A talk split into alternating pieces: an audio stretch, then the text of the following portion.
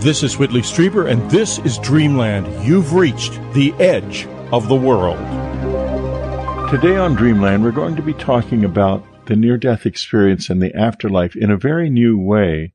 We're doing a series from time to time over the course of this year with winners of the Bigelow Institute for Consciousness Studies essay contest about afterlife and afterlife studies.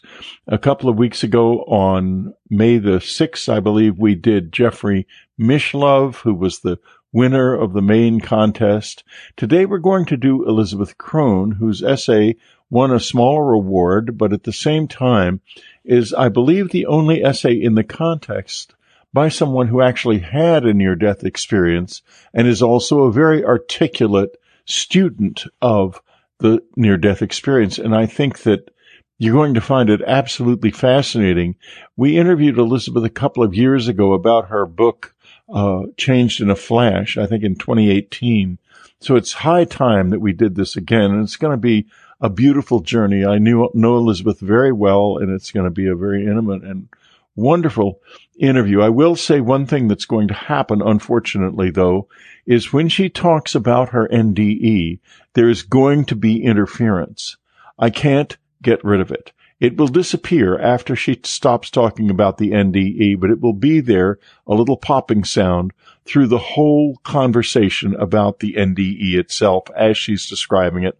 I do not know why this happens, but it happens on the show so consistently that we just have to live with it. We tried rebooting computers. We tried everything to get us to a situation where it would not be like that.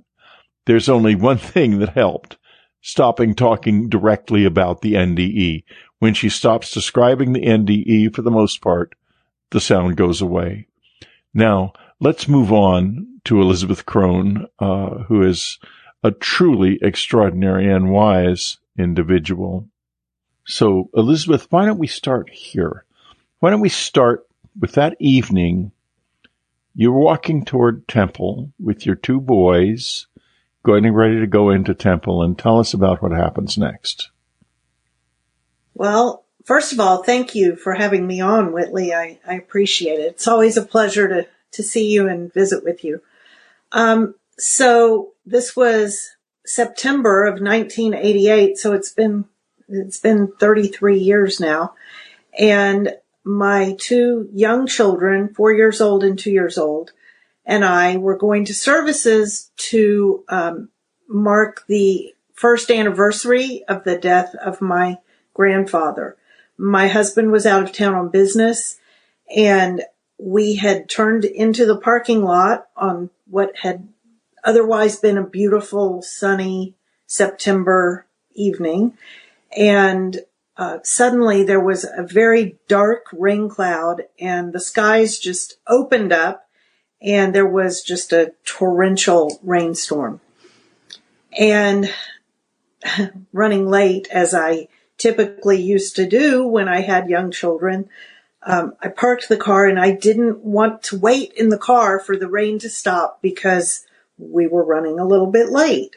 And I didn't want to miss the hearing, hearing the reading of my grandfather's name during the service. So I told my four year old son to get out of the car and to run to the awning over the door at the entrance to the synagogue and to wait there and I would follow shortly with his little brother.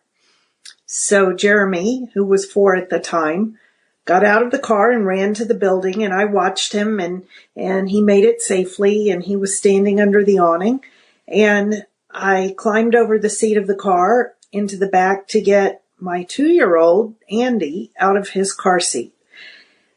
And I opened the car door. I had Andy and I grabbed an umbrella that I had in the car and opened the car door.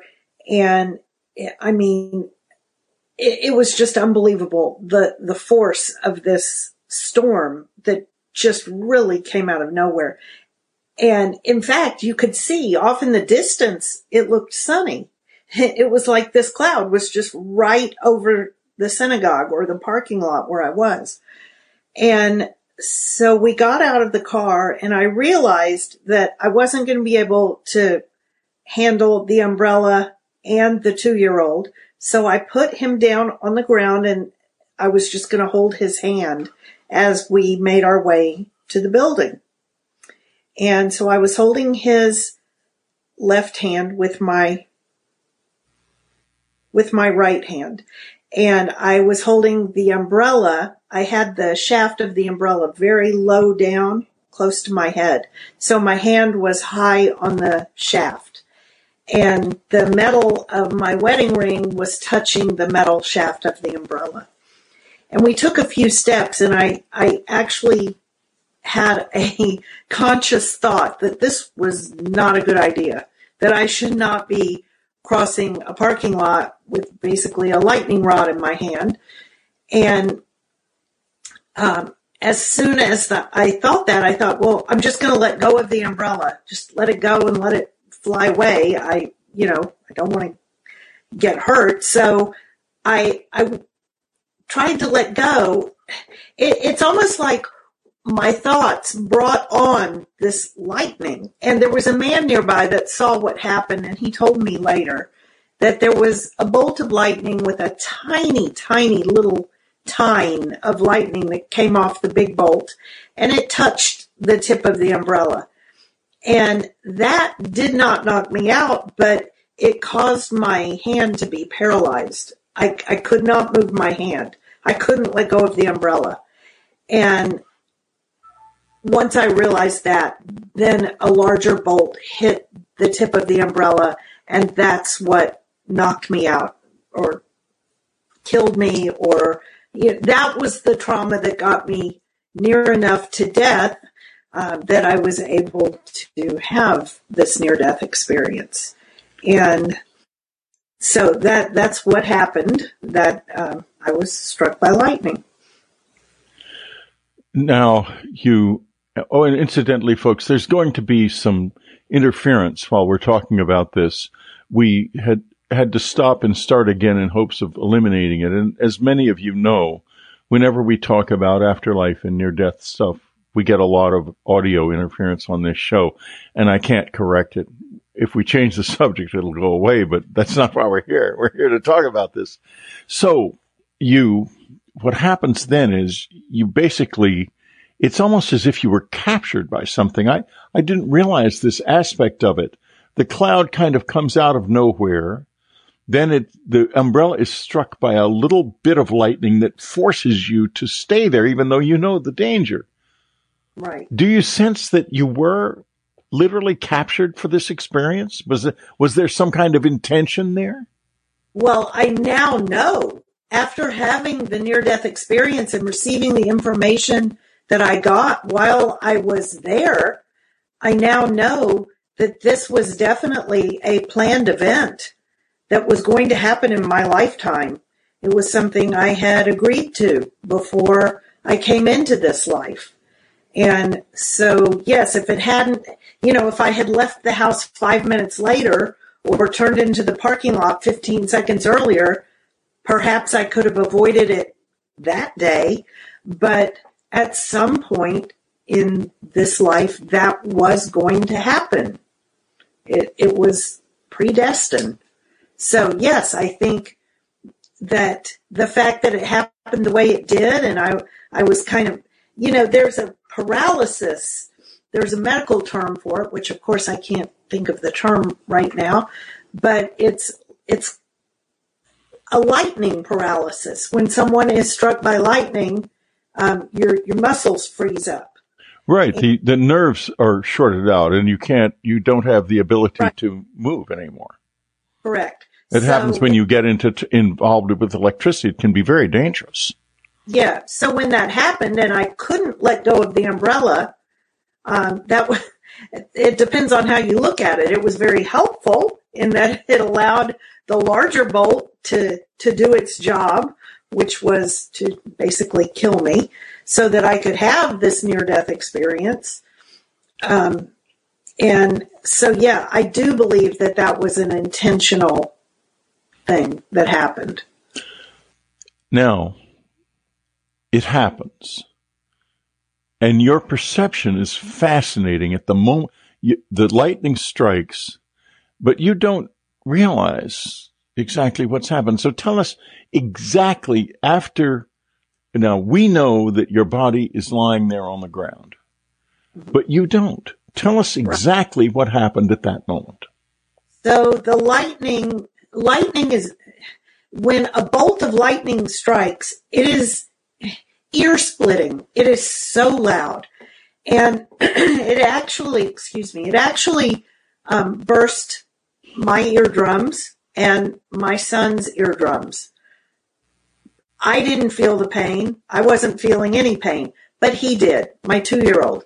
And he was standing there in the rain with his hands clamped to his ears, screaming, like just screaming in pain.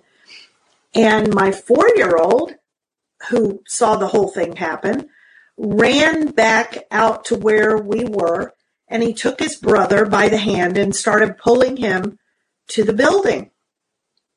So I thought, well, you know, I told him not to come out in the rain. Why is he coming back out here? But whatever. I, so I'm following them. I thought I was following them into the building. Well, I was following them and I did go into the building. All three of us went in and we were in the lobby and there was a man walking toward where the services were from the restroom. And it was someone that I knew. And so he came over to see, but at this point, both the boys were screaming. And he came over to see what all the commotion was.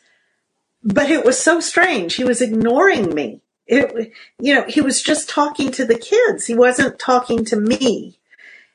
And he was trying to figure out why they were screaming. And the whole thing was very disorienting. And I thought, um, where's my umbrella? Yeah.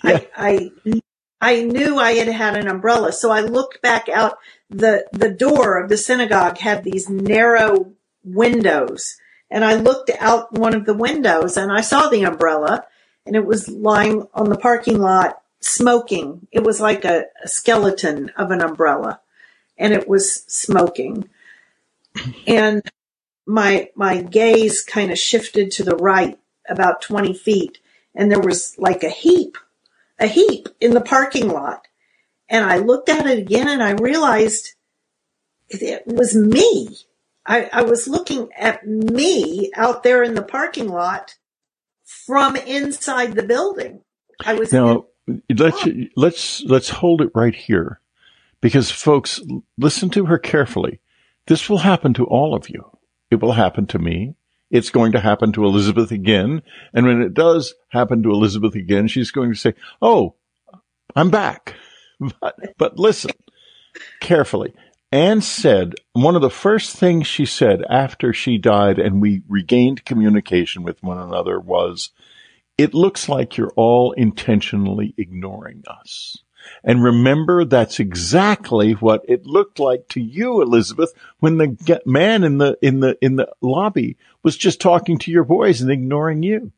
Right. And the, this world is full of people who are in that state being ignored. And, and, and so now the question is, what exactly happened to you after you realized the heap was you?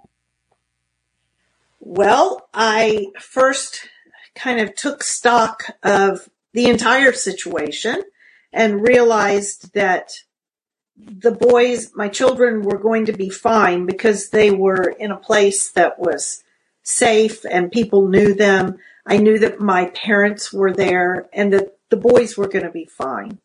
So I decided I wanted to go back outside and kind of see what this situation was. I still didn't get that I was dead. I just was disoriented. So I, it was almost like as soon as I thought I want to go see that, then I was there looking at it. And, yeah.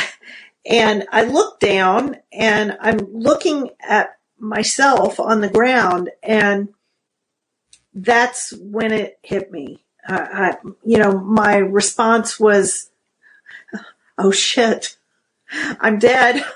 that's it. I'm dead." And my next thought was, um, "What a waste."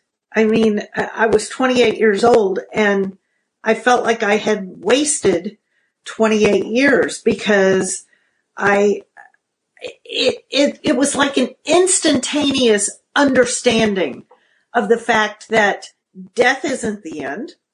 I mean, yes, I was dead and yes, I saw that, yet I'm still thinking. I'm still conscious. I'm, I'm still here.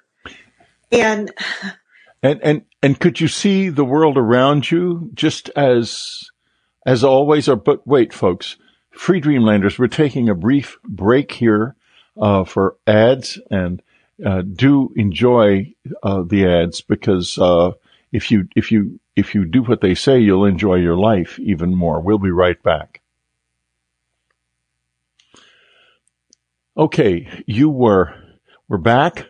We're talking to Elizabeth Krohn. Her book, incidentally, is changed in a flash you can get it through us, and it's a wonderful, wonderful story. I've got the title right, haven't I? Yes. Oh, good, good. Now, what I wanted to know is the how did the world look at that point? Because when I've been out of my body, sometimes the world's looked a little different. Other times it has been just exactly so so completely like this that I didn't even know at first I was out of my body. Right. That's part of what was so disorienting about it is that to me, it looked completely normal. It looked the way it always looks. So I had a hard time at first understanding that I was out of my body because uh, everything looked the same. The only difference was it appeared that other people couldn't see me.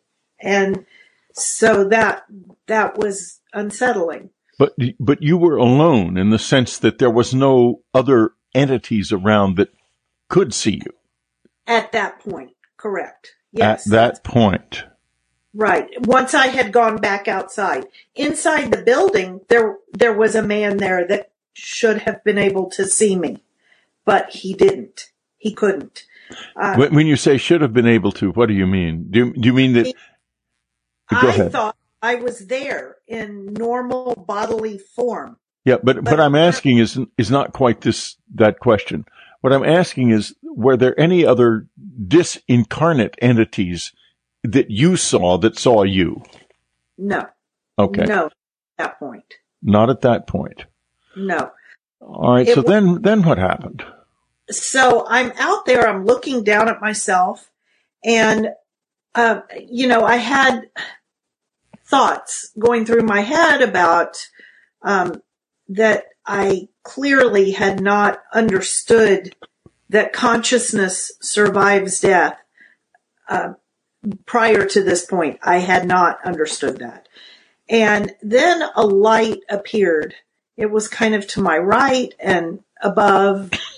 It, it wasn't, it wasn't a real tight ball of light, but it was kind of a diffuse, like the, the light that would be around a light bulb, not the light bulb itself.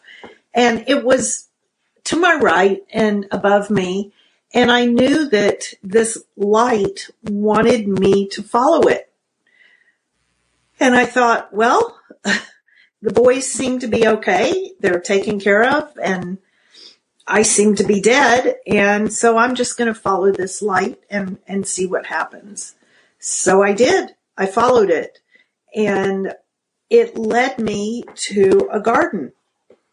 And when I say a garden, I don't mean a garden like, like what you'd see here on earth. This was totally different, but I don't really have another word to describe it other than garden. Um, there were plants and flowers. The, the colors were so intense, so intense. And they weren't colors that exist here. They, it, it must have been from another spectrum. It, the colors just aren't here. They don't exist. Um, and the flowers were enormous and just exploding with color. And there was a bench. There was like a, a stream and next to the stream was a bench. And it was a very ornate bench. It had been, it, it was made of some kind of wood and it what looked like it had been hand carved. It had a lot of swirls and, you know, very, very gorgeous bench. And suddenly a voice said to me, uh, sit down on the bench. And the voice was the voice of my grandfather who had died a year earlier. And I know it was his voice. He had a very distinctive voice. He was French and he had a heavy French accent and and I know his voice. And he told me to sit on the bench. so when you find yourself um, in the afterlife, dead in you know dead in the afterlife, and your deceased grandfather tells you to sit on a bench, you sit. You just do it. And so I sat down, and as soon as I sat on this wooden bench, it it morphed around me. It like conformed to my body shape and it became the most comfortable place I've ever sat ever. And you felt material. You felt like a material being and that light that came, it's almost as if it transported you into another version of yourself, perhaps that was equally material, but not in this world. Does that make sense or am I going off the base here? That, that's pretty accurate. Yeah. Yeah. As soon as I sat down on the bench, the light moved way off in the distance. There was a range, a mountain range and the light moved behind the mountains. So I could still see the glow from the light, but it was way off in the distance. And I was on this bench in the garden and my grandfather, who by the way, um, I do not believe that was my grandfather talking to me. I, I have come to understand that it was, it was God. He was using my grandfather's voice to put me at ease so I wouldn't, wouldn't be terrified in this place. Yeah, yeah, that would, it would be upsetting to end up having a chat with God just seconds right. after you died. I mean, right. that would be a lot to, a lot to take in. A lot to process. So it was my grandfather's voice, but immediately I knew it was not my grandfather. And he told me that he was going to give me whatever information I wanted, um, telepathically. It would just be like a download into my mind.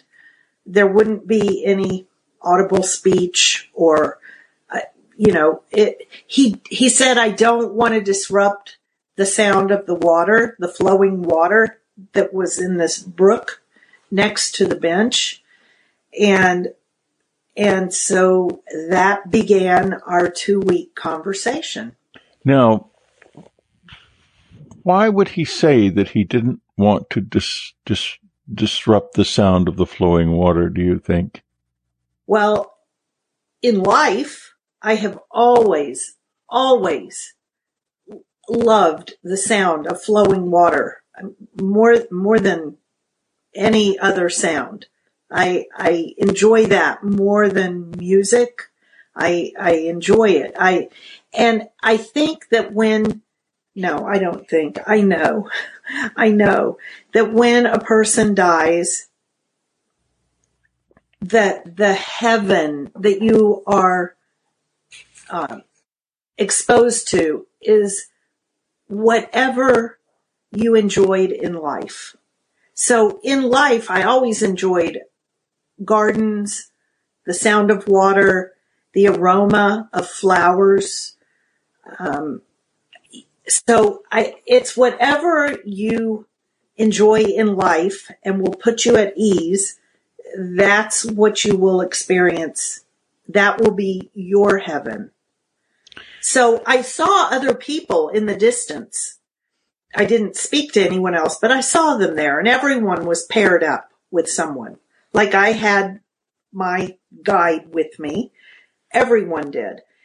And I knew that it was part of the download of information that I got. I, I knew that everyone there, we were all in the same place, which was heaven, but we were all seeing a different version of heaven. And you, I but you could see, you could see the others, but you, but you weren't sure that they were seeing the same world you were seeing. They weren't. I, I knew they weren't. I knew, you know, that someone over there may be seeing a, a, a meadow and someone over there may be seeing an Olympic sized swimming pool. If now, what been, could you interact with them at all? I don't know. I didn't try. You didn't I, try. I, no. I wonder if you were meant not to try.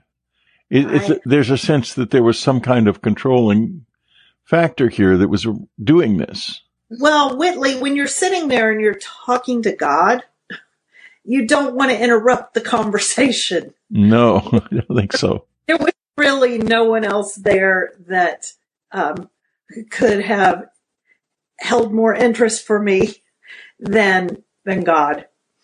so we're we're going to take our second break here. Those of you on the free side, and then we'll come back to Elizabeth and going to be talking a little bit about that conversation. And then later on, we're going to get into this wonderful essay because Elizabeth has thought very carefully about things like why we can't pin this down scientifically and what we need to do to sh- shift from a state of wondering about it to a state where, at least on a personal level, we can know. Elizabeth knows she's lived this. I know because of the life I've lived. I've never had an NDE, but I, I live with somebody right back there who not only had NDEs, she is both still around and embodied in another body now. So this is, this is part of my life. I'm very familiar with it. We're going to talk anyway later about how do we get to the point where we're comfortable with the idea that there's an afterlife. Because if we could get comfortable with that, it would be so valuable to mankind. The, the fear that has driven us for so many thousands of years would not be there anymore.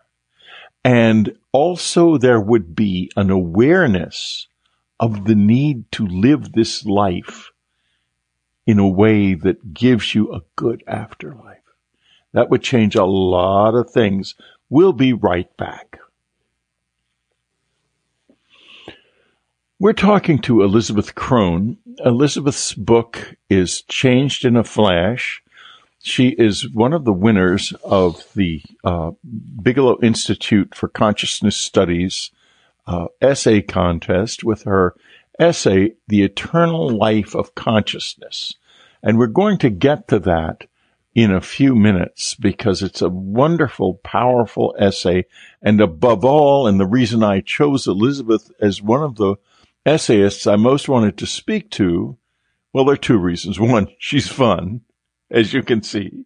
And, uh, two, this is a really empowering essay because it comes from somebody who's been there and done that and who can think very clearly about this whole subject.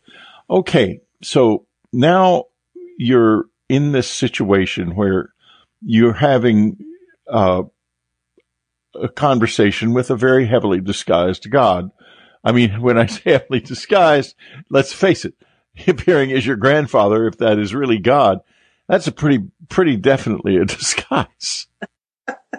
well, yes, I, it was, the voice was disguised, not the physical appearance, because I didn't ever look at him to see what he looked like. So I don't know if he looked like my grandfather or if he, you know, and if he did look like my grandfather, would he have been uh, 90 years old looking when my grandfather died? Or would he have been a younger version of my grandfather? I don't know. I don't know. I didn't look at him. I don't think I was supposed to look at him. I wasn't supposed to. I, it would have been overwhelming to me whether I saw my grandfather. Definitely would have been overwhelming to see God. So I, I didn't look. It, it was just uh, a voice. It was a voice. And so we began this two week conversation um, it, it was basically me asking questions. I was told I I could decide whether I wanted to stay there or come back into my very burned body. Um, or I could stay there. And if I stayed there, that I would follow this path through the garden to the mountain range where the light was. And I would go on the other side of the mountain range uh, that would have been a more permanent uh, ending to this life. It, no, no, go ahead. I'm sorry. No, I was, I was just going to say, uh, even that isn't permanent because we do cycle back. Yeah, so. I was, I because I met some people who cycled, were cycling back, and uh, in fact, I now know one of them in this life. I'm pretty sure uh, the, when we were living at the cabin, uh, toward the end of the time we had there, uh, a group of people showed up who, when I say a group of people showed up, they didn't exactly knock on the door. Uh, they came, at first they came thudding down on the top of the meditation room, seven of them. And then they were in the room, but you couldn't see them. Uh, my listeners have heard this story, but suffice to say, I did see one of them physically uh, briefly, and I, I came to understand that they were in the middle, in the bardo, in the between lives, waiting to reincarnate. And recently, for various reasons, I'm pretty sure I know one of them, uh, one of these seven people. And I'm going to meet this person physically sooner or later. And we talk a lot uh, on the internet. And I I think that we had a ta- we have a task, a kind of agreement together. So, so you would have gone into that other place. Did you ever get any closer to it or any idea? No. No, I never left the bench until I decided to come back here. And what I, made you decide to come back here? Well, the information that I received there helped me to decide the questions I asked. I was given a lot of information. Take um, take us through it. Take us through it. There was there was a lot of Okay, first of all, I I completely understood physics, which is so laughable because in my life here, um, I don't understand physics. I my, my, undergraduate degree is in business. Mm-hmm. I, I went to law school. That's about as far from physics as you can get. And, but while I was there, I completely understood the fact that time is not linear. Um, I didn't even have to ask about it because I, I just understood. It, it was part of that download. I, I just knew time is not linear. I still know that now. I just don't really, I can't grasp it the way I did there. Um, and also people ask me all the time, you know, you say that time isn't linear, yet you also say you were there for two weeks. So how, how do you, how does that even make sense? How were you marking time if time really doesn't even exist. And I think what, ha- what's happening or what had to happen is that I had to be able to mark time and I have to be able to think back and remember everything in linear terms just so I can decipher it. I, I was given so much information and the only way I can understand it here is to remember it in linear terms. So uh, there was in the garden there, there was, I call it a calendar. It wasn't really a calendar. It was three orbs in the sky They were like, I don't know if they were planets or, or moons, but they were moving. And the way they were moving in relation to one another was marking the passage of time for me. I understood how much time was passing. Now, in, in Earth time, I was gone probably two minutes. Um, it was not two minutes. It was two weeks. I, there is no possible way I could have gotten the information I got and had the conversations I had in two minutes. So time was really, uh, time, time isn't what we think it is here. And so I, I have a very difficult time understanding that now that I'm here. One of the pieces of information I was given, well, two, two things actually. One was I was told who was going to be elected president. This happened in September and the election was coming up in November 1988. And I was told that George H.W. Bush was going to win the election. And I was also told about the Super Bowl that was going to be played shortly after that, which was comical. I mean, I had, I don't think I had ever watched a Super Bowl. I have no interest in football. Um, and I was told that the reason I was given that information about the Super Bowl and about the presidential election was as a trigger so that when those two events happened, it would trigger in me the memory of being in the garden and a lot of this information would come back to me. And it worked beautifully. I mean, when George Bush was elected, it was like just all of a sudden I, I started remembering everything that I had been told. So, and then when the Super Bowl, yeah, same thing. Let's go back to before any of this ever happened. And try to, have you looked through your life to try to understand why you might have been chosen for this? Is there anything there that you have seen that may make that make sense? That why of all the billions of people on the planet, Elizabeth Krohn was singled out and it was decided from on high, okay, we're going to zap her with lightning and then send her back and see what happens. Well, I have a few theories. First of all, it's not just Elizabeth Krohn. I think all of us agree to certain things before we come into a life. And that was something that I had agreed to. I think we have to have certain, uh, learn certain lessons, have certain experiences in order to make any progress for our souls to, prog- to progress. And maybe at some point reach a, a point where we don't have to come back and do this anymore. I mean, this is not fun. This is, this is hard being here. And so that, that's the first thing I want to say about that. It's not just me. I think it's all of us. Uh, second of all, I think we have to go back to my life prior to being born into this life to understand this. Um, it wasn't until I met Jeff Kripal, who was a co-author of my book with me. Uh, I met Jeff in 2015, and it was a very um, serendipitous way that we met.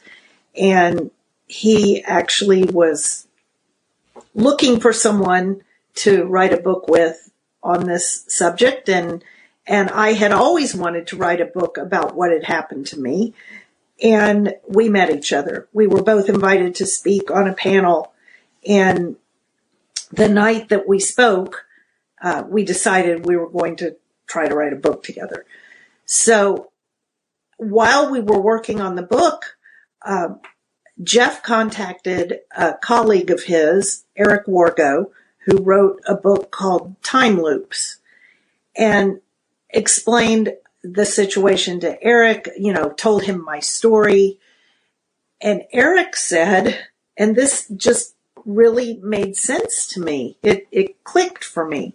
Eric said, probably Jeff and I knew each other previously, other lives, and that we had agreed to come back and and to work together on this information and getting this out there.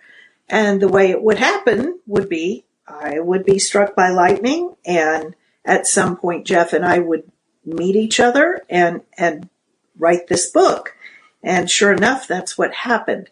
Now, in this life before before the lightning, I did have an experience, um, trauma. I experienced terrible trauma as a child.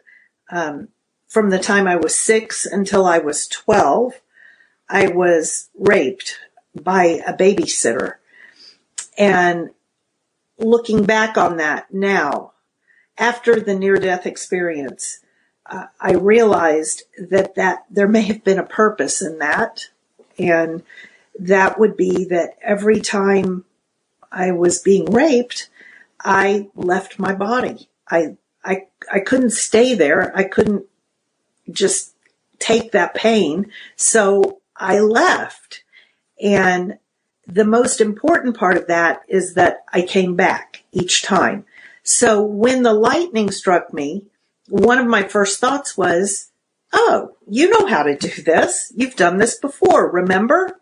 And that all came back. So I was kind of already had, I had a comfort level with being outside my body to a degree. And most importantly, I knew how to come back when I was ready.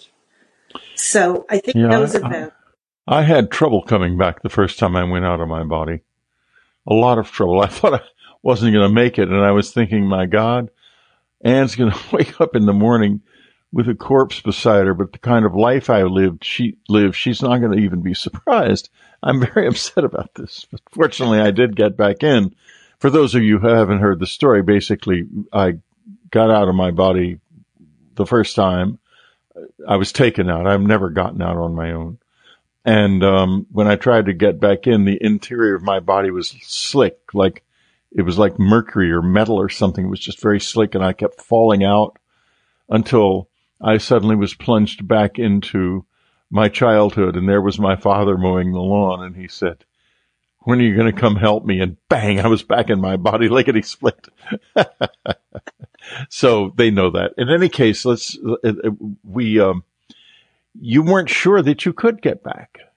Even after, uh, but you, but you, you had a proficiency from this awful thing that had been happening to you as a child.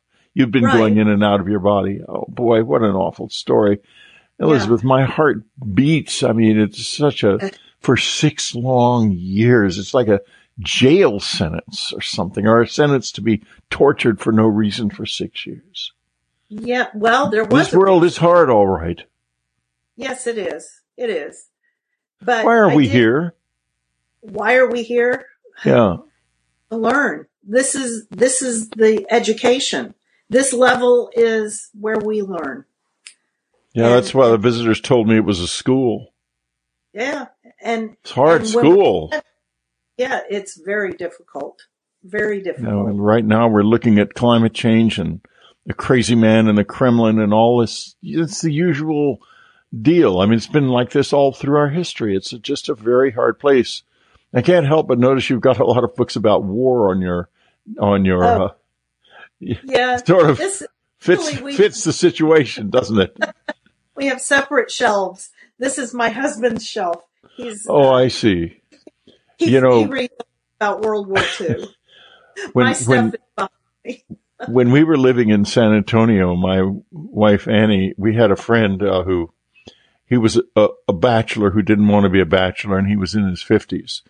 And uh, he said to Anne, "You know, Whitley, Anne, will you give me some idea about how I could maybe uh, manage to spend get a woman to spend more than two days with me? And so she said, "Well, let's go over to your house and see what your house is like because you you take your dates to your house."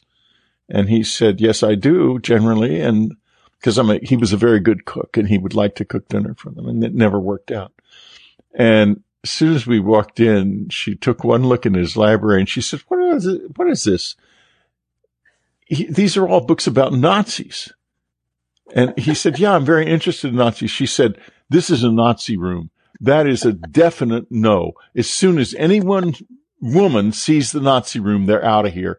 Get rid of the Nazi room and you'll find a wife. And he did. How funny. Yeah, yeah, well, they're not my books about World War II, but. No, well, I, I, am sort of glad that they aren't because they were sort of out, out of character. The Elizabeth I know isn't, type, isn't the type who'd be reading about Stalingrad.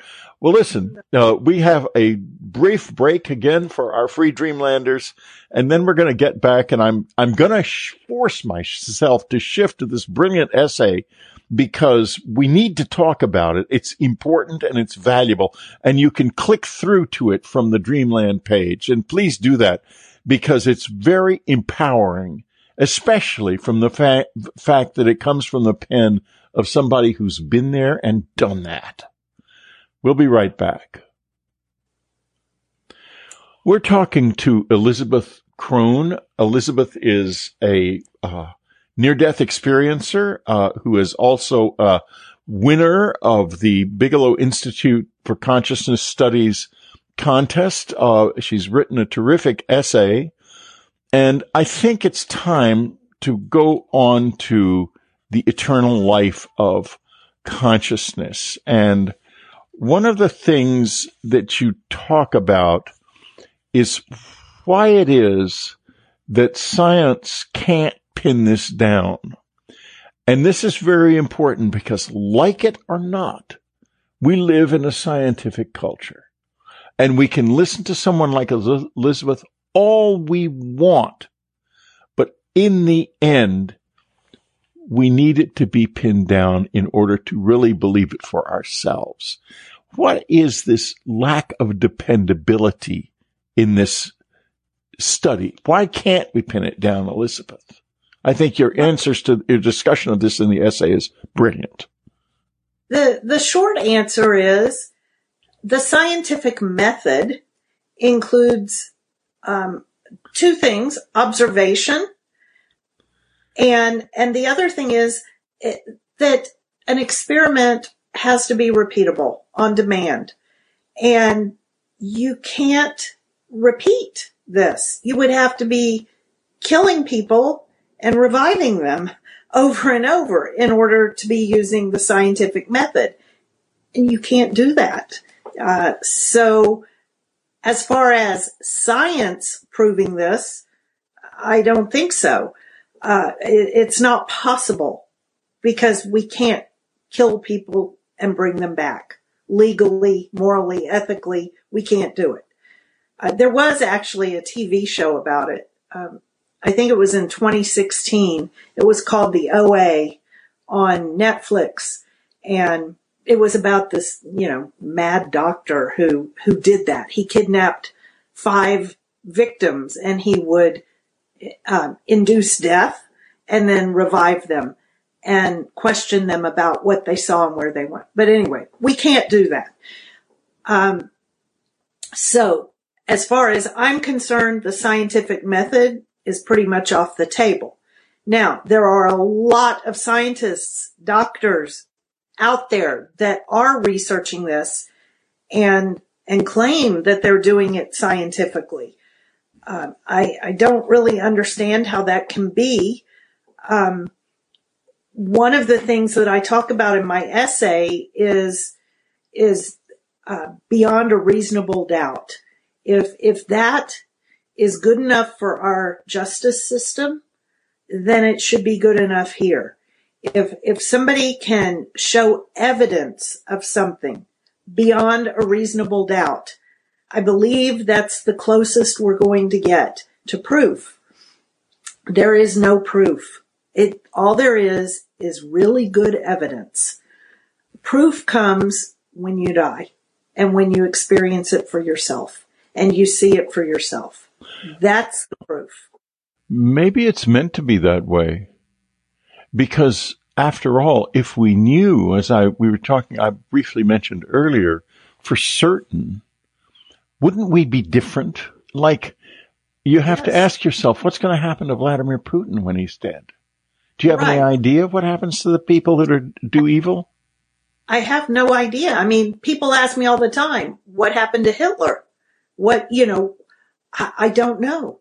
I don't Anne know. said I, an interesting thing. She said, I asked what happened to Hitler and what happens to evil people, and she said nothing. And that, at first I thought, you mean they're not, they're not, uh, punished or anything? And then I realized what she had really said was, they don't get an afterlife. Mm. They disappear. And it was the most chilling thing I have ever heard. Mo- moment, one of the most chilling moments of my life when I had the realization that she had said that they trade their immortal being for an evil life. Interesting. That's a very interesting idea. I, I wonder to, if it's true. I soul, bet it is. The soul ceases to exist. Yeah. I, yeah, yeah. I, I don't know. I didn't ask. It, you it didn't, and you you never saw anybody or in, encountered anybody who was any in any sort of trouble. In in the afterlife? Yeah. No. No. If I did, I, I wasn't aware of it. Because there there has to be there have to be billions of people who are not going to just not exist, but who have done a lot of things that they regret. Did right. you have did you have well, a one of those experiences of of uh, uh, life review? I did not have a life review, but I I review my life all the time now, and um, are there things I regret? Of course, you know I'm I'm far far far from a perfect person, and I you know I sometimes I hurt people unintentionally. You know, sometimes I'm angry. I, nobody is perfect. And transgressions like that are forgiven. That does not make me or anyone else a bad person. That makes us human. It just it, makes forgiveness is a very important part of of this. I think there is a great deal of forgiveness but I don't know that it's unlimited. Right. I, I, I think, I, I don't know, Whitley. Uh, this is just not something I'm, I'm well versed in. I, I haven't spent a lot of time thinking about it and I haven't done much reading about it. So, but you, you do know that there is an afterlife. That's the fascinating yeah. thing. You're a know, you describe in the essay, you say, I'm a knower. Yeah, I just know. And I haven't I, had an NDE, but I'm a knower too. Yes, I know you are. I, I also know that there are negative NDEs. So tell us know, a little bit about that. Uh, well, I didn't have a negative NDE, but I know that, uh, you know, bad people and even some good people can have negative experiences with near death. And I don't know that there's any explanation as to why a good person would have an experience like that. You know, Whitley, have you ever met or interviewed Eben Alexander? Um, I, y- yes, we have had Eben on the show. And he was okay. also at one of the Dreamland festivals and those dear days of yore when we had Dreamland festivals. Maybe we'll have one again sometime. I mean, he's he's a wonderful person, and I know that part of his experience was negative. Yes. Was, and I don't understand. I don't know what the explanation for that is, but I know it happens in about 10% of near death experiences.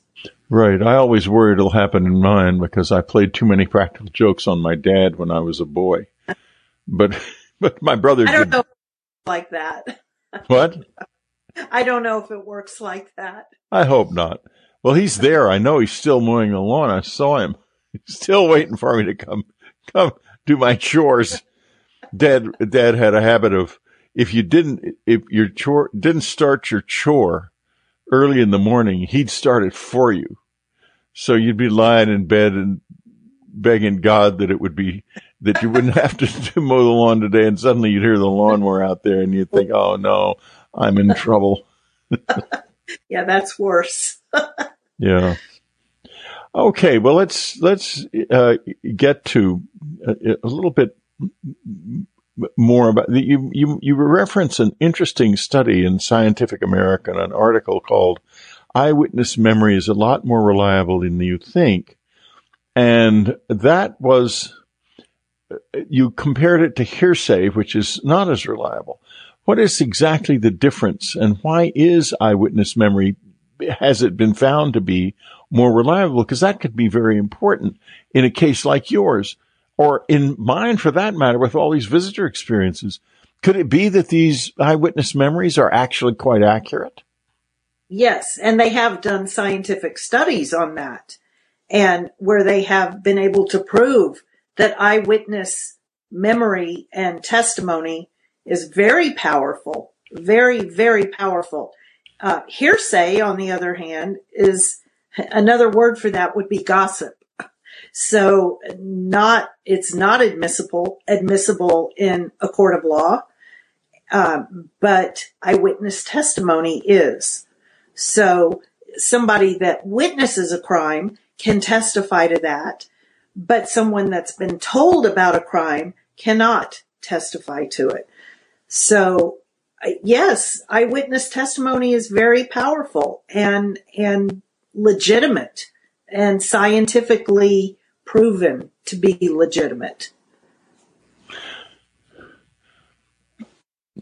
That's very interesting because, um, of course, there's been a lot of there have been a lot of court cases where it's turned out that eyewitness testimony wasn't so accurate, and people are let let go from from the from prison all the time because they were misidentified, and uh, so. But interestingly enough, and I think that you know, I'm writing, I'm in the process of writing as I speak, an introduction to the new edition of Communion that's coming out in May. And I am struggling with how valid and, re- and accurate are my memories. And that's why I also came across this same article and I was surprised that eyewitness memories, it, when they're tested, turn out to be pretty accurate for the most part. Right. I mean, anyone can make a mistake, I suppose. Um, but as far as eyewitness testimony about a near death experience, that's, uh, you know, I, nothing about my experience has changed in my memory in 33 years. I don't expect it to change. Um, you know, I, I can close my eyes and remember being in that garden and still see every detail and remember every word that I was told. So I, I think it's a very powerful tool. Eyewitness yeah. testimony, and that is part of the reason that my essay was selected because it was one of the few essays written. Most of them were written by scientists and doctors who are studying and running yes. large studies on near death experience. Mine was one of the very few that was written by someone who has actually experienced it. Yeah, and, that's why I have you, I'm having you on the show. Yeah, and came at it from that angle, which is very different. Because I think that I think it's very important. I think that this type of testimony is critical. That, you know, here you are saying that this happened to you. And I'm convinced, frankly, and I think my listeners probably are and viewers probably are too. Yeah, it, it does happen. And that means we've got to live our lives in a very conscious and aware way. And when we get back, subscribers, we're going to talk about just what Elizabeth has learned about living this life in such a way that your afterlife comes to you as something valuable and good and fruitful and maybe something that does not require you to come back to this hard place for another lesson. Those of you on the free side of the show, thank you so much for being with us. Come again next week. We're always just glad to have you. I want to thank Elizabeth. Her book is Changed in a Flash. It's available, I'm sure, on Amazon or Barnes and Noble or wherever you shop for books. Don't miss it. It's a wise, wonderful, and exciting tale indeed. And with Jeff, written with our dear mutual friend, Jeffrey Kripal, who ought to be called St. Jeffrey, but we don't do that anymore. So goodbye, subscribe, goodbye, free Dreamlanders. The subscribers will keep on keeping on. Okay. So, Elizabeth, let me ask you the question. What do we need to do in this life in order to perhaps be freed of having to return or to have a good afterlife? Because this is a huge part of your essay. Yes, it was a huge part. What I've learned is that what we do here while we're here actually matters. It really matters a lot how we live our lives. Um, are are we a, a big part of the afterlife is your expectation. And so if you live a good, clean life, um, you will expect to be, I don't want to say rewarded, but that's what it is, rewarded with a good afterlife and go to heaven. Um, and then you will. I, I, I don't, it, it sounds so trite to say it, but you know, it, you know right from wrong. And a person that lives a, a life, a criminal who is, uh, hurting people, breaking laws, they know they're wrong and they probably do not expect to go to heaven. Um, that I think our expectation sets the groundwork for what we experience after we die. At least in my case, it did for sure. And the information, the way it was explained to me while I was there was exactly that, that you live a good life, you, you do what you're supposed to do, and you expect to go to heaven. And lo and behold, that's what happens. Um, it's it's your expectation. What about those of us like me, and I'm sure like a lot of other people who listen to the show, who worry? A- yeah. Am I living a good life? Because I know you worry. Of course you do. Of course I worry. I, I mean, okay, I'm Jewish. I worry. I'm Catholic. I, am You're on a Jewish guilt trip. I'm on a Catholic guilt trip. yes. So you know we worry. And and what about good people who die worried that they've they've they've you done know, terrible things and they really haven't. Because on a soul level, yes, I worry. I, I worry all the time. And on a soul level though, I know I'm a good person. I know I'm a good person. I think on a soul level, you know you're a good person. And that's what I'm talking about. Not just, oh, did I give money, enough money to charity and and did I help that little old lady across the street when I saw her last week? It's not that kind of thing. It's, it's the knowing, knowing in your soul that you are a good person and deserving of heaven. And good people sometimes make serious mistakes. Mistake. Yes, a mistake. Serious is- mistakes. Like in my life, what if I'm yes. all wrong about all this stuff with the visitors? You know, I've made a serious mistake. If you are wrong, it was a mistake. It was not an intentional, that, that's what I'm saying. A good person, a, a person with a good soul knows that they mean well. And I know that's the case with me. I'm so far from perfect and I make mistakes all the time, but it's one thing to make a mistake It's another thing to ha- do that same act intentionally. Those are two very different things. And so. Well, when I, I said make a mistake, I, a lot of us make, do things that we later regret. Mm-hmm. And I, I don't see too much in my own life, but I know I have dear friends who deeply regret things that they did. And, uh, and that they're done. There's no one doing them. Right. Well, part of that regret is regretting it is an act of showing that you're a good person. A bad person would not feel regret. A good yeah. person. Re- I think that's the key. I, the tremendous yeah. regret. Mm-hmm. That and there's such forgiveness, Whitley. I mean, that was such a big part of my near death experience was the forgiveness. It, it was just, it was heaped on me. How did you experience that and what was forgiven? Everything was forgiven and I experienced it as unconditional love. That's how I knew I was forgiven. That love, that all encompassing love. I mean, the love was, was woven in to everything that was in the garden. It was very sensory. It was the flowers. Everything was infused with the love. And that's how I knew I was forgiven.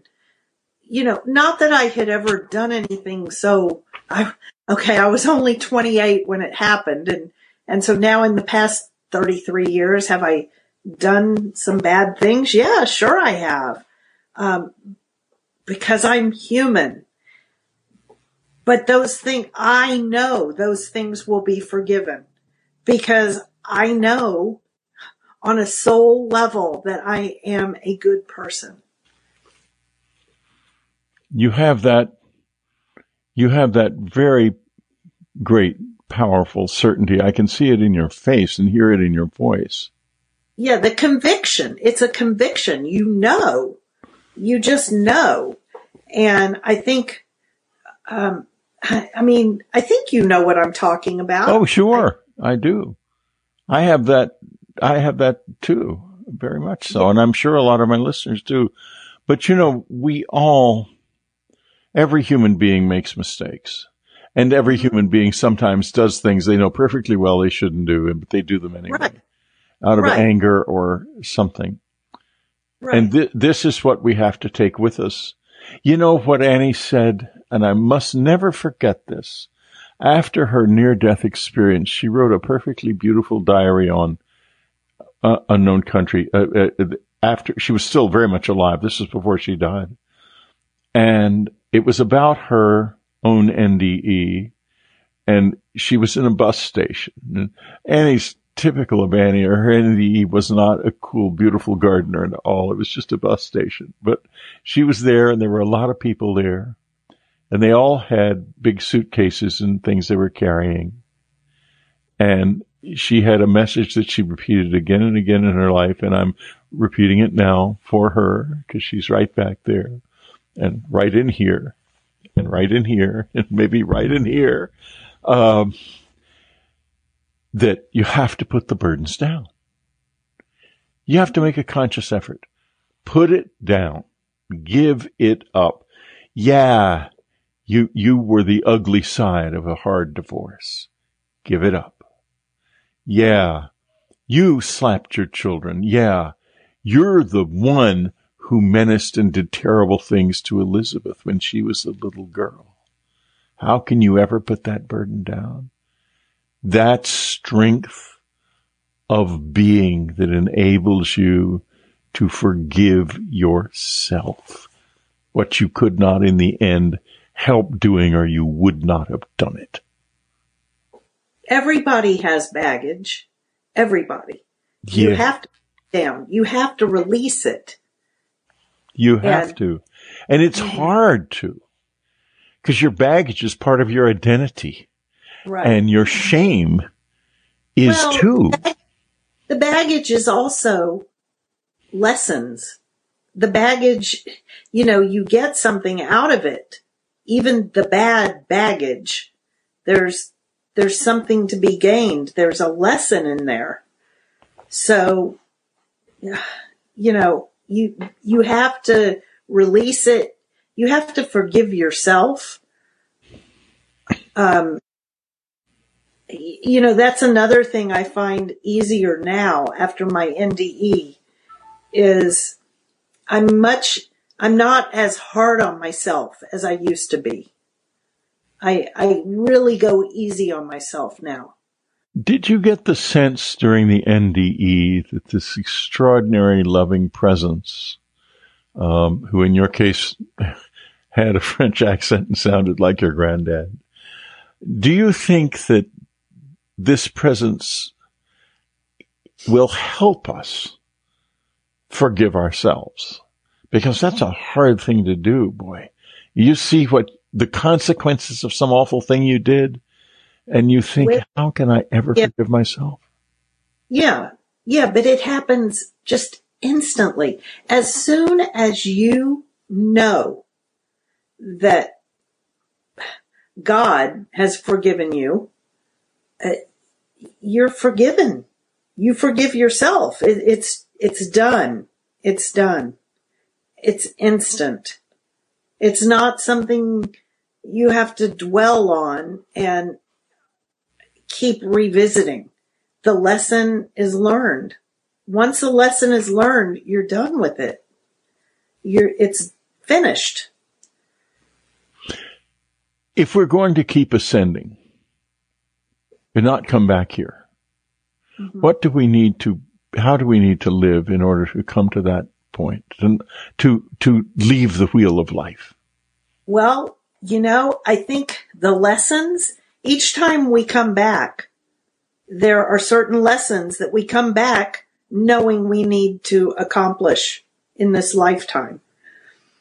And sometimes we accomplish all of them and sometimes we don't and we have to come back and repeat them not all of them are, are good things. I, I mean, sometimes I personally believe that that's why there are bad people here.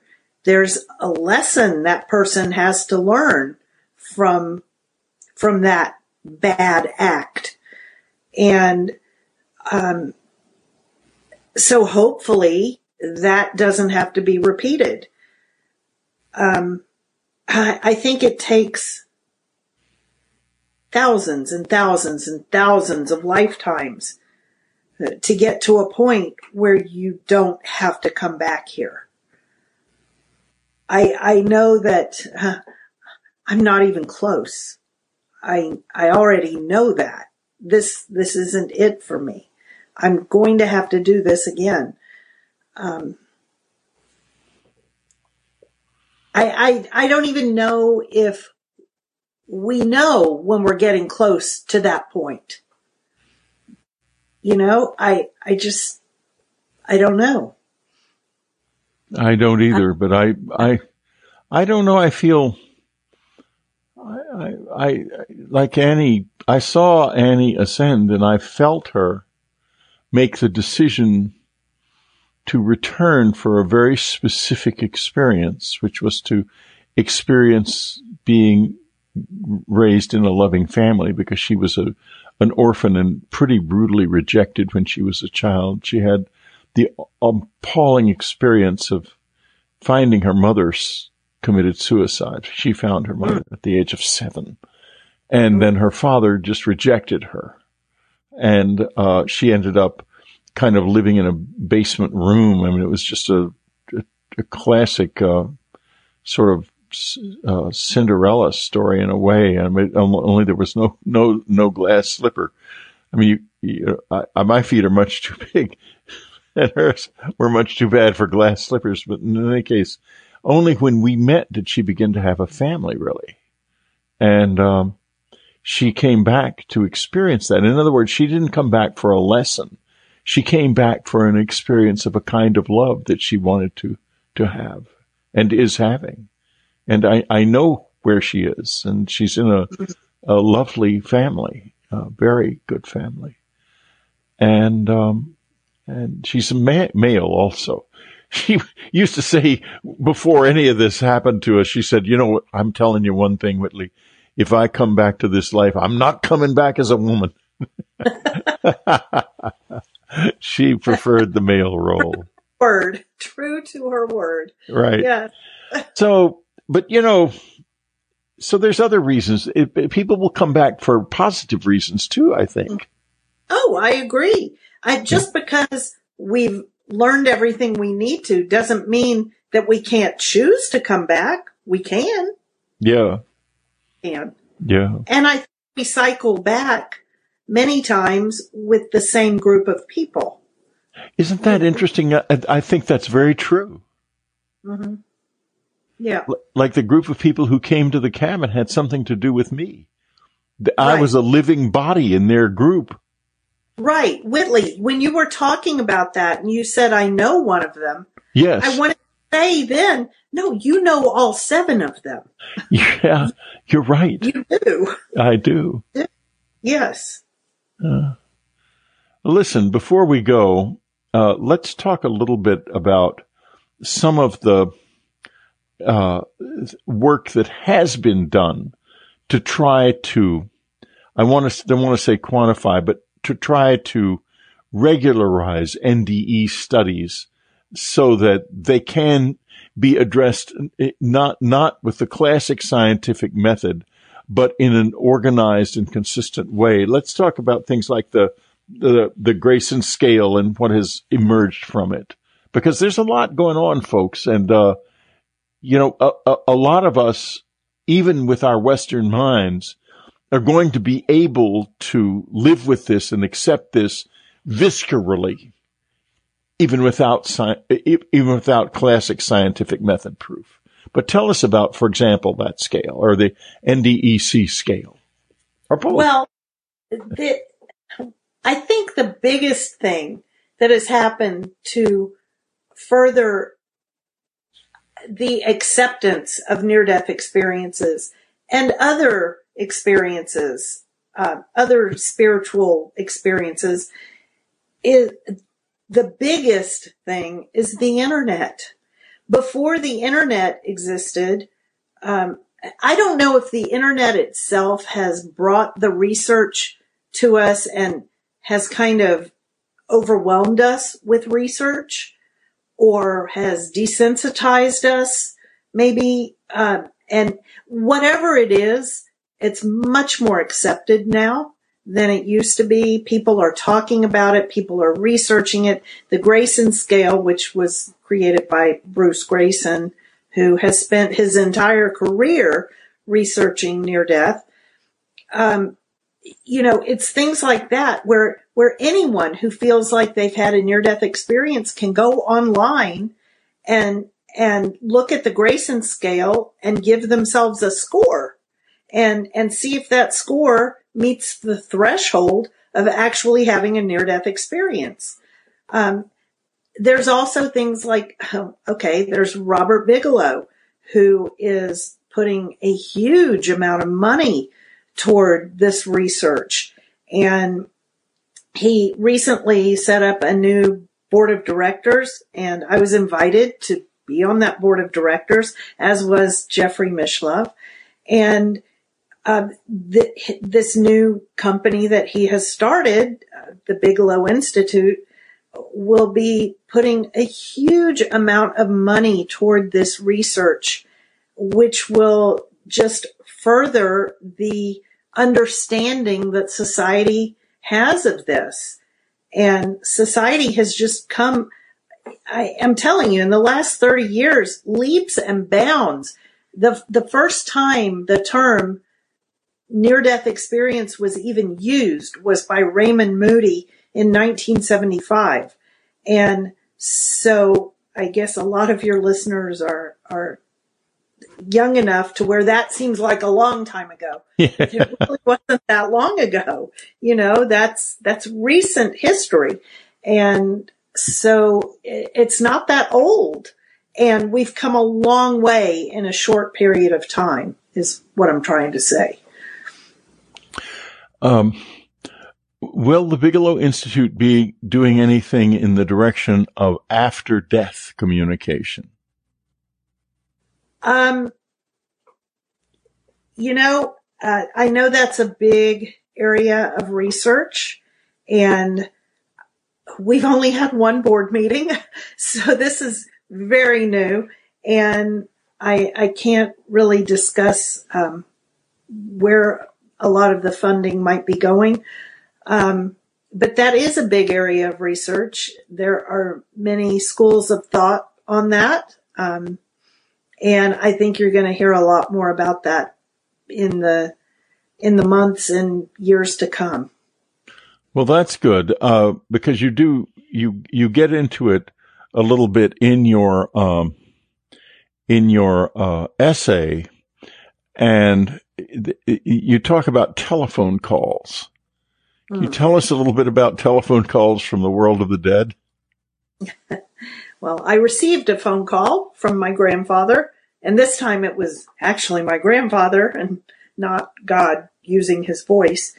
Uh, but he called me in 1990, which was two years after my near death experience. And the phone actually rang and it was, you know, 3.30 in the morning and it woke me up and it woke my husband up. And uh, my husband heard my end of the conversation. I heard my grandfather clear as a bell. And I was asked, actually, it was Jeff Kripal that asked me, we were working on our book and he asked me if, if your husband had taken the phone from you, would he have heard your grandfather's voice? And immediately I answered, no, he would have heard static. He would have just heard white noise, static. It, it was, it's an energy thing. And the voice was intended for me. It was intended for me to hear. And I heard it. And I don't think he would have heard it. I think he would have just heard static.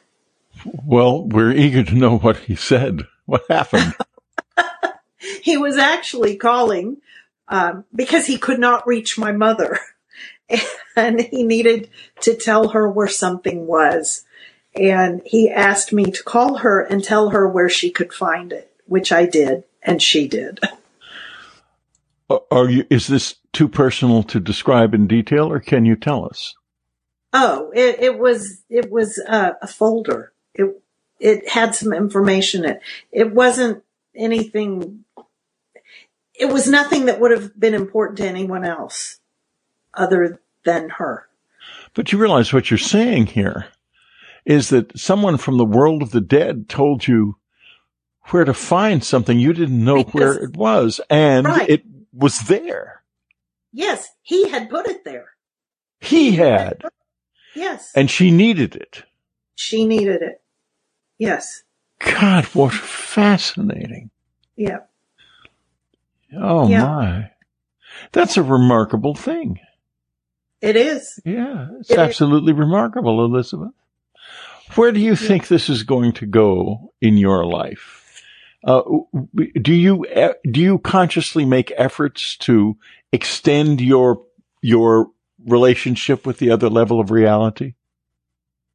sometimes I do. Um, you know, I, I will reach out to people that have died and for example, your wife, I, yes. I have reached out to her and she has responded. You know, one time I asked her, if you can hear me, send me a white moth. And within an hour of asking for that. I walked into my sister's house and my sister said, I got to show you this new game table I got. And she showed it to me and it's this table with a plexiglass cover, like a display table almost with this plexiglass cover. It's the size of a card table and it has hundreds of white moths in it. That's hmm. what it is. And that was within an hour of asking her to show me a white moth. So looking at. Yeah. So you have a you have a relationship with Anne. You're not alone. I do too, and a lot of people do. Anne Anne gets around. she's very um, what's the word? Uh, she she's very good at it. She's Yes. easy to read, very easy to contact. You know, I've also got a friend who passed away recently who was uh, an Epis- Episcopalian minister, and I asked him. I said, you know, if everything we talked about is really true, and you're there and you can hear me, send me a sign and make it something really big that I can't miss and make it something important to you so that I know it's you. And when I asked for this, I was actually lying on the beach in Galveston, Texas, and I opened my eyes. Um, my daughter was there with my granddaughter and they were down at the water and she called out to me and I opened my eyes and there in the sky was this enormous cross that like two airplane vapor trails had made a big cross in the sky. Oh my goodness. It's like I could almost hear him laughing and saying, there you go, my little Jewish friend. There's something for you. it's great.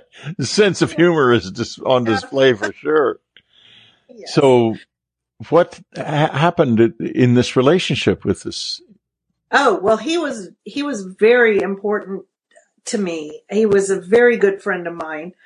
He wrote a book. His name was um, John Price, and he wrote a book called uh, The Christian Near Death Experience. And for years and years, I tried to find Jewish rabbis to talk to about this. I mean, I had this spiritual experience, and uh, the rabbis were not real receptive to hearing about it. And when John wrote this book, it was written up in the Houston Chronicle and I saw the write up about it. So I contacted the publisher who gave me his email address and I emailed him and within 10 minutes, my phone rang and he said, this is John Price. And I was like, wow.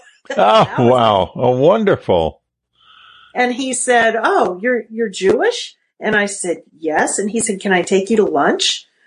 I said, sure. So we met each other. That lunch was four hours long. But the first thing he said to me was, did you see Jesus? And I said, no, I didn't. And he said, oh, then I don't think you had a near death experience.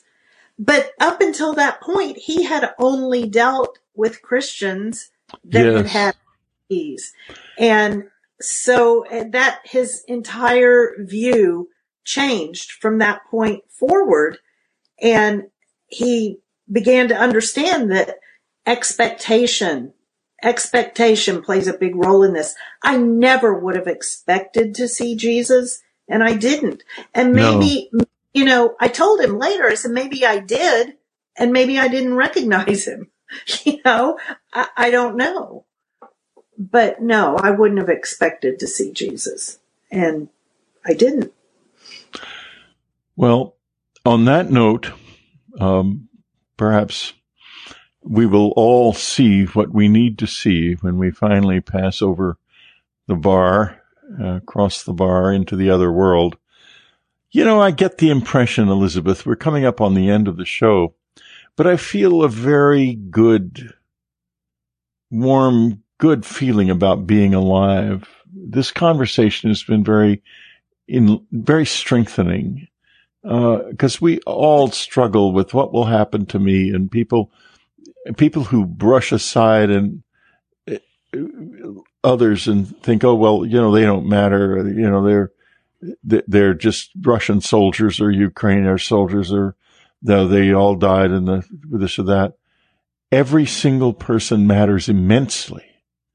Uh like Annie says about compassion, when I asked her that, she said simply, each of us is all we have. And I got the feeling in talking to you that that's a good thing. That yes, I am all I have and that's fine. That's enough. And I'm okay. And I think we're going to journey on in a, in a, in a good way, most of us. So thank you for that. It was a beautiful interview. I, you're a good person and I always so enjoy talking to you. Always a pleasure. Always a pleasure, Whitley. Yeah. and, um, you had to get any questions for Annie, this today would be a good day to ask him because she's listening very closely. You can be sure. Yes, I am sure. yeah. Bye bye. Thank you. Okay. Thank you. You've been listening to Dreamland. Be sure to tune in again next week.